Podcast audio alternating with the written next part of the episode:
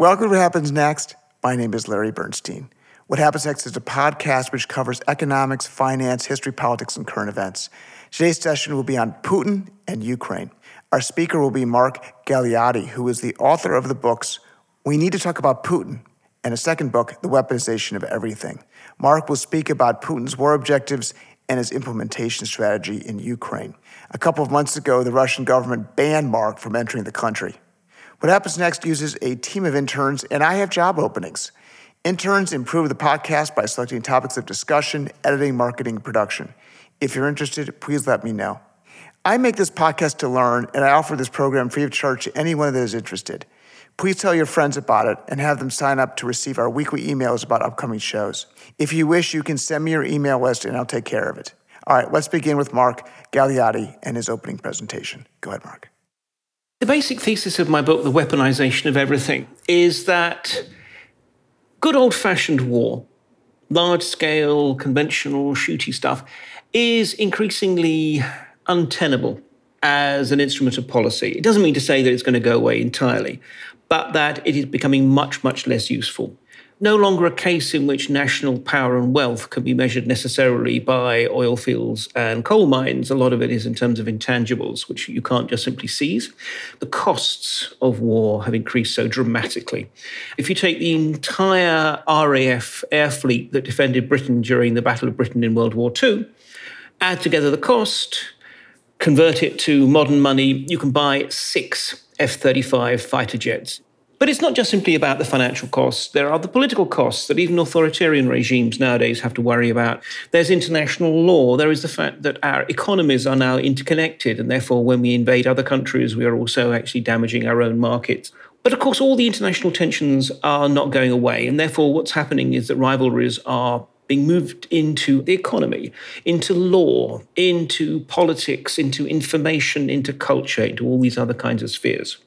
And although it might seem bizarre to say that, given the book came out one month before Putin invaded Ukraine, before he invaded, Putin was winning in a non kinetic struggle. Now he's invaded, at best, he can hope for a stalemate. So, this is the basic future. It's less shooting, but lots of conflict in other realms instead. Thanks, Mark. What motivated Putin to invade Ukraine? First of all, he genuinely believed that Ukraine was not really a country. Ukrainians were not a real people. And that this was going to be easy and quick.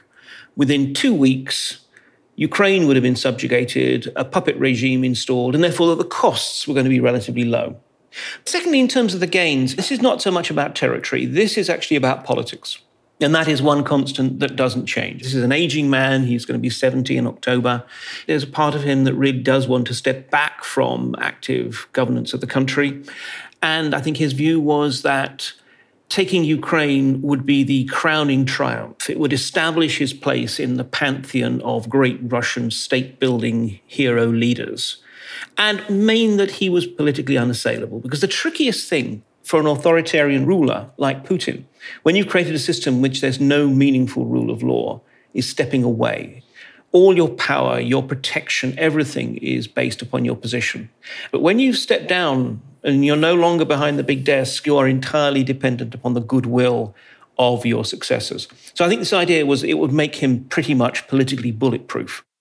What lessons did Putin learn from his invasion of Crimea that he later applied to Ukraine? Crimea was in many ways a textbook seizure of power, a special operation in which only five people died in the entire operation. It managed, by the most basic of tactics, to seemingly bamboozle the West. They weren't wearing insignia and they weren't admitting who they were. Well, this is not exactly groundbreaking tactic to lie in war. But for whatever reason, it did paralyze both the Ukrainians and the West for a crucial day and a half, which allowed them to seize the peninsula. But the key thing about Crimea was that it was at a time when the Ukrainian state had pretty much collapsed following the flight of the previous deeply corrupt leader, Yanukovych. The Russians had established all kinds of networks of agents within the security forces in particular. And most importantly of all, the majority of the people in Crimea probably did want to become part of the Russian Federation. And because it was such a small scale military operation, the Russians were able to use their best special forces. Now, obviously, Ukraine country of more than 40 million people. They can't just simply rely on their elite forces. The Ukrainian nation had managed to reconstitute itself very effectively in the eight years since. So, actually, totally different circumstances. Remember, Putin has no actual military experience. This is a man who did only his absolute minimum reserve service training when he was at university. He ditched it as soon as he got out and joined the KGB. He's entirely dependent on what people tell him about the military. This is a man who looked at a small, self contained, very different military operation and thought somehow that you can just simply scale up and take a country as easily. Mike Tyson famously said that everyone's got a plan until they get hit in the nose. I can see Putin had been misinformed by his senior military advisors and he got hit in the nose. Why didn't he apply his inner Tyson and adjust his plan? It took him a while to fully appreciate what was happening. At first, he thought that they could just simply send some paratroopers rolling into the center of Kiev and essentially arrest the government. Well, that didn't happen. So then they sent a military column towards Kiev to take it militarily. That column ended up getting bogged down. Putin's not as operationally nimble as we sometimes assume. There is unfortunately this huge mythology about Putin that he's this grand geopolitical chess master. He's not actually, he's very limited. They did give up on the idea of taking Kiev and instead consolidate on trying to take the southeast of the country, the land bridge to Crimea. He was quite reluctant to change tack quickly because it would be considered to be at least a tactical defeat. In your book entitled, We Need to Talk About Putin, you describe Putin as being cautious. Events determine his actions more than he determines events. His aggressive actions in Ukraine are inconsistent with that framework. Why did he decide to act out in this specific case? Why did he go for it? I thought that there was all talk of war, that it wouldn't happen. And obviously, I was wrong. Has Putin changed dramatically, or have I misread him. I think it's clear that this was the familiar and recognizable Putin. He did not think he was taking a risk. Putin, like so many authoritarian rulers, becomes more and more surrounded by people who either echo his ideological perspective or just simply are yes men. He did so without fully appreciating just how big a chance he was taking because he had created a system which surrounds him with people who reassure him rather than challenge him. Why didn't Putin just proclaim victory after the first couple of weeks and agree to some sort of a peace deal? Because the Ukrainians weren't willing to make that kind of a deal. President Zelensky himself is careful about the nationalist flank of his position. A lot of people before the war regarded him as weak and would be delighted to bring him down. I think, particularly in those early weeks, he was still potentially vulnerable. So he wasn't looking for any kind of a deal. And it's now become, frankly, too late. The discovery of the massacre that took place in the town of Bucha, as well as the phenomenally bloody way in which the Russians smashed their way to control of the port city of Mariupol, means that any kind of a deal which allows Ukrainian citizens to remain under Russian control has become politically impossible for Kiev. What do you make of Biden's public announcement that Putin can't remain in power? I can, on one level, understand it, but on a political level, deplore it. Our track record with regime change is not one we can be particularly proud of.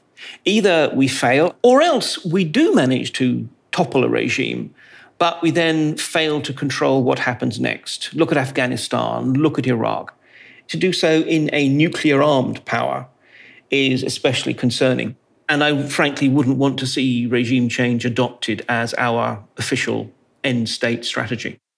Why has Putin let NATO resupply Ukraine's army?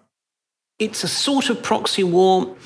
I'd rather think of it actually as two wars taking place at the same time. There is a very 20th century war taking place in Ukraine and a very 21st century war being fought between the West and Russia in non kinetic means. Putin is in the unusual position of being a national leader who managed to call his own bluff. So much of his capacity to intimidate in the past was precisely this fear of the Russian military machine. And now that the Russian military machine is bogged down in Ukraine and having trouble holding its own, let alone winning, that becomes rather less intimidating. Just ask the Finns and the Swedes, who, after so many stops and starts, have decided to absolutely join NATO, regardless of what Putin thinks about it. My big concern is that Putin regards himself as being in an existential political struggle for his own political survival. He may be tempted to escalate. There are some concerns about using tactical nuclear weapons and so forth. I'm not so concerned about those. But direct attacks, for example, on arms depots in Western countries, anything that is covert and potentially deniable, I think we could see. Why don't the Ukrainians take the fighting to Russia or into Crimea? Why should the Ukrainians be the only ones to take the daily grind of destruction? Why not launch a missile attack on Moscow or blow up some bases elsewhere in Russia? We have recently had the attack on the Saki airbase in Crimea, which the Russians are saying it was a stray cigarette igniting ammunition, but it's one hell of a cigarette that seems to have left at least six blast craters. It always amazes me that the Russians are so keen to frankly claim incompetence rather than admit successful enemy action. We've also seen some limited raids precisely into nearby Russian cities with supply dumps and the like the United States has been keeping pressure up on Kiev not to escalate in this way. So when the Ukrainians do it in defiance of their own allies, it will be quite difficult for the Ukrainians to bring serious pressure to bear on Russia because this will play to Putin's notion that actually Russia is genuinely on the defensive because Ukraine has now become a potential forward base for NATO. Absolute nonsense, but this is part of the attempt at legitimating the war. Russian soldiers are dying on the battlefield. Many will be injured. When the coffins return to the villages, Russian citizens must be very upset.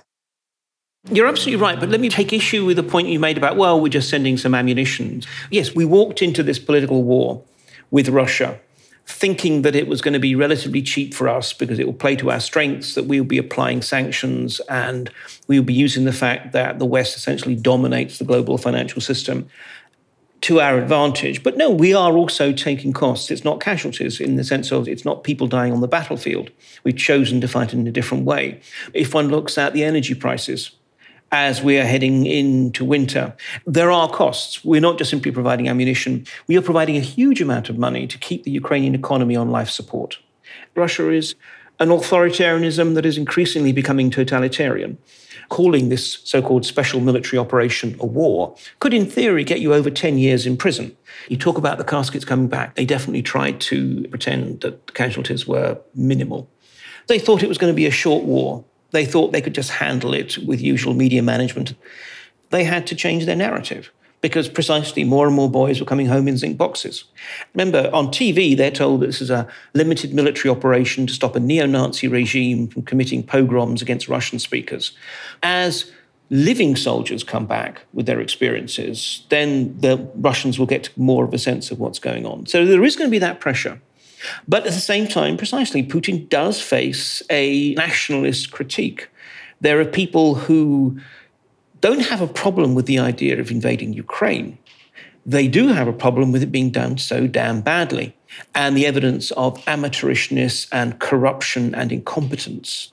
They are disproportionately within the military, the ex military, within the security apparatus, and so forth. In other words, the guys with guns and the guys who are absolutely crucial to maintaining power in Russia today. He created something called the National Guard, which is not like the American National Guard, but instead is a sort of paramilitary domestic security force, many of whom ended up fighting in Ukraine.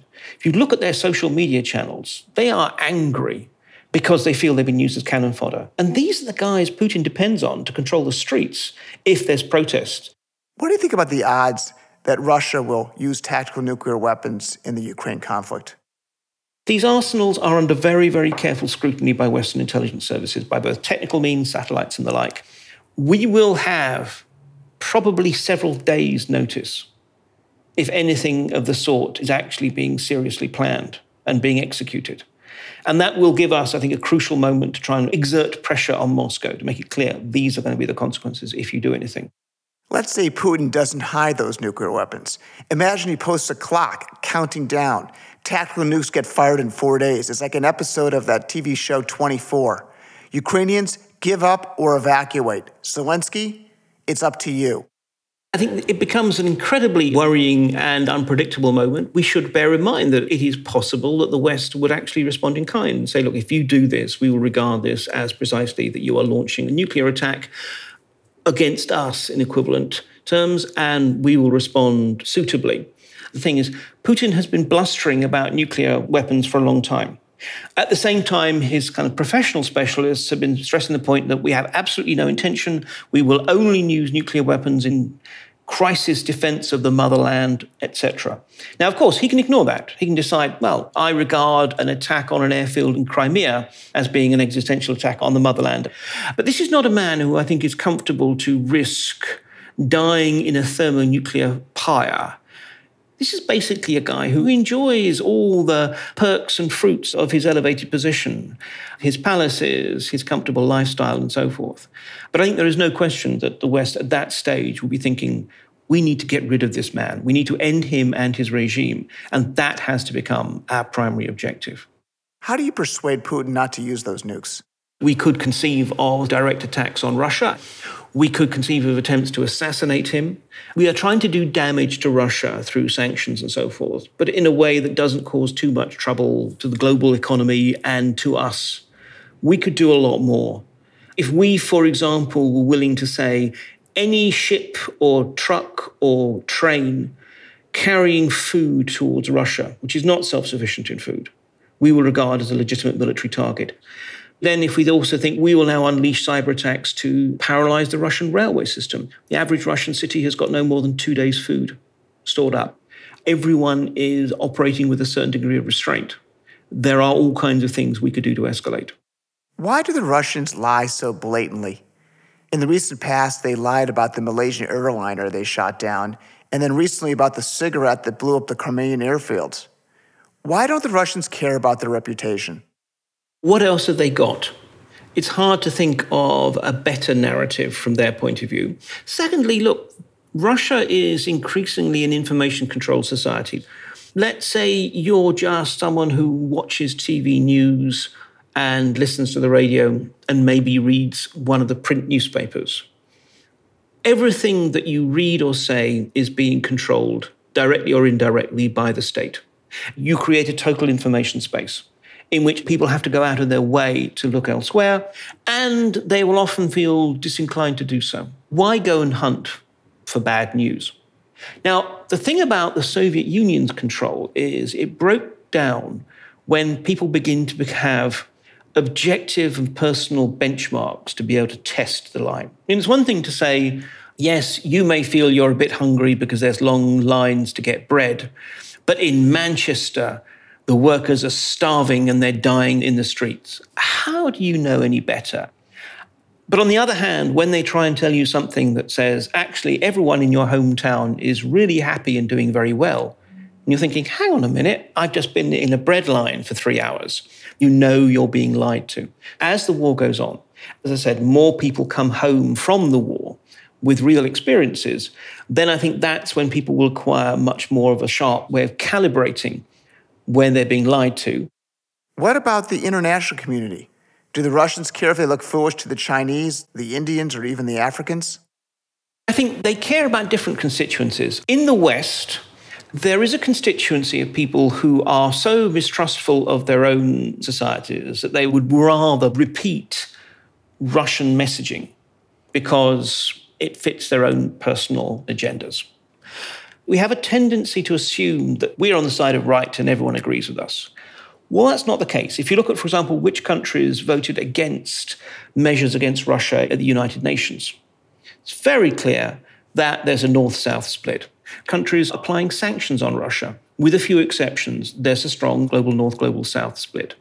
The West failed to present good narrative we just assumed that they would follow on.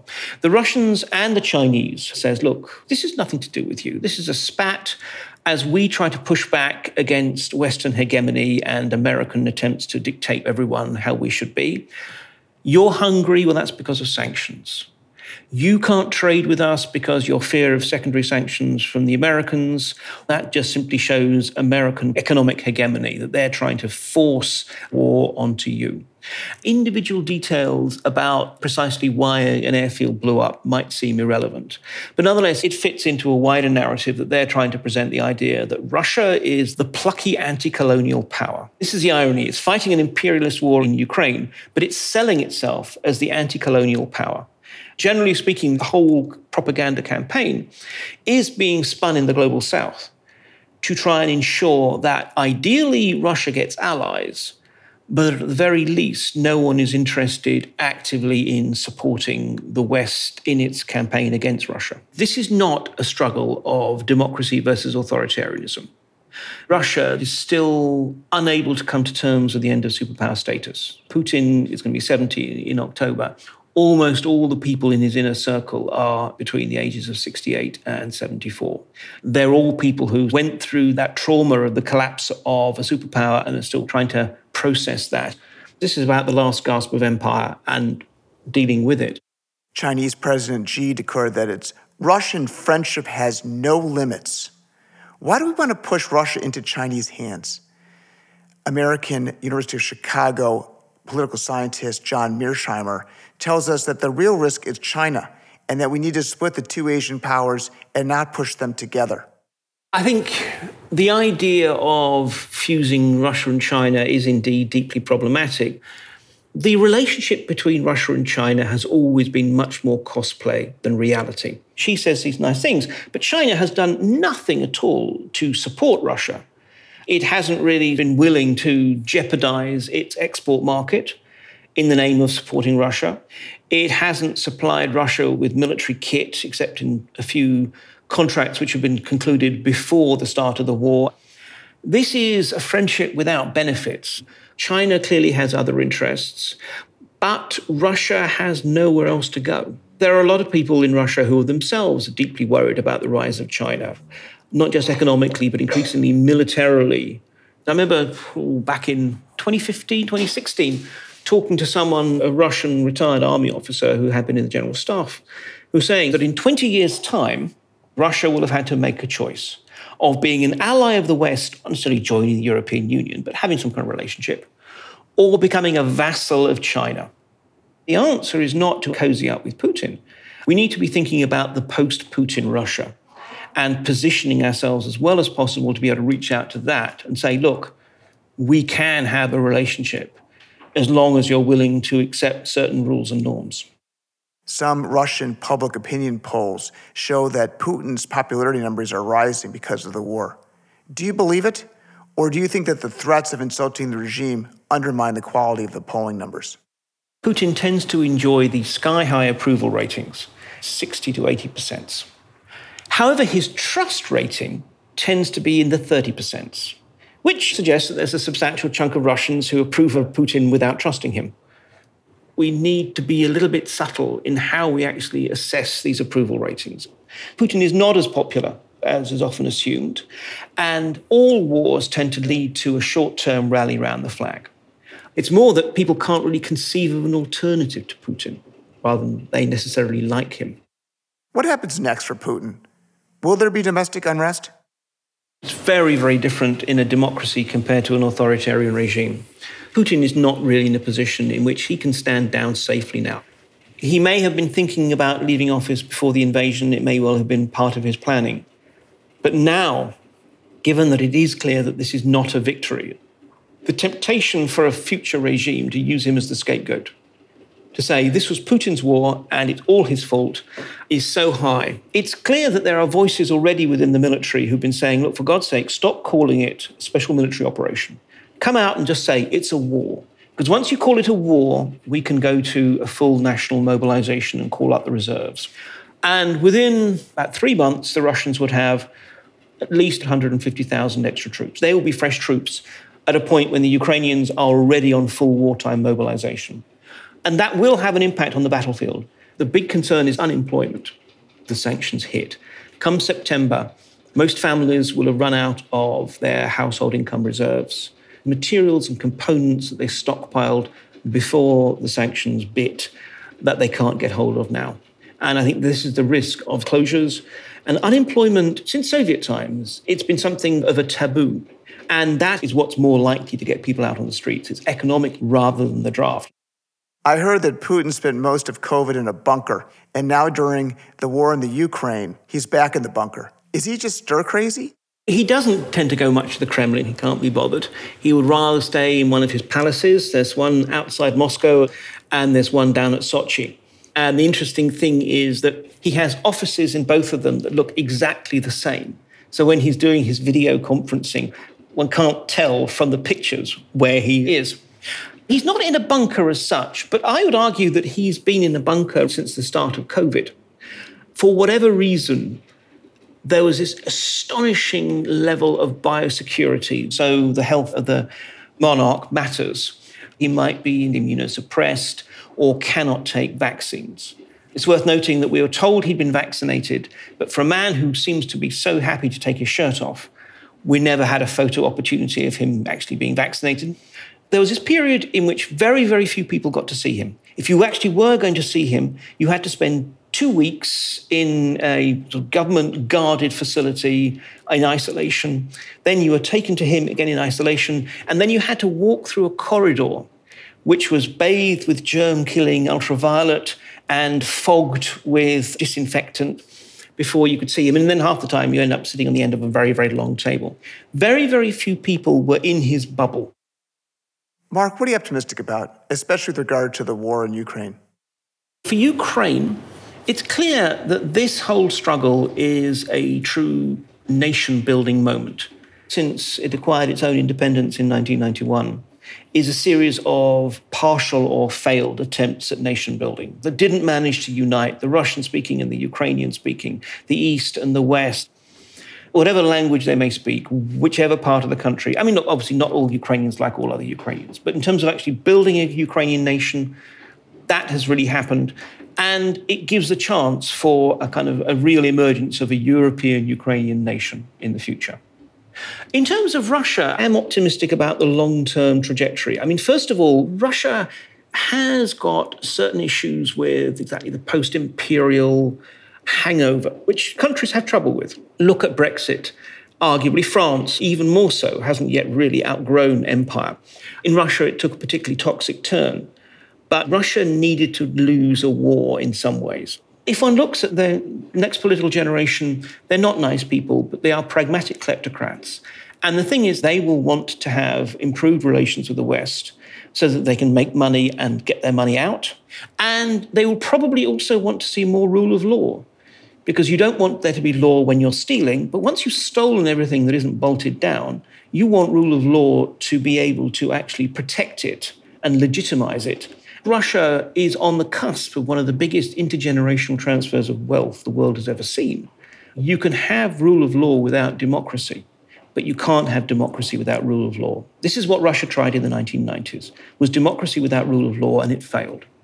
If this next political generation bring in rule of law, that I think creates the foundations for the generation after that to actually begin to democratize this country. That is the trajectory that I think is more likely. Once this last toxic gasp of the Soviet era that Putin represents is off the scene, then we will see progress in the right direction, not in a way that is instantly heartwarming and charming. People like opposition leader Navalny are not going to be the next president. But there could well be a Navalny who becomes the president after that. Thanks, Mark, for joining us today. That ends this session. If you missed last week's show, it was on the COVID vaccine and Operation Warp Speed. We had Paul Mango, the former Deputy Chief of Staff for Policy for the U.S. Department of Health and Human Services. Paul managed the government's conception, development, and implementation of Operation Warp Speed, and you'll learn what happened. I would like to make a plug for next week's show.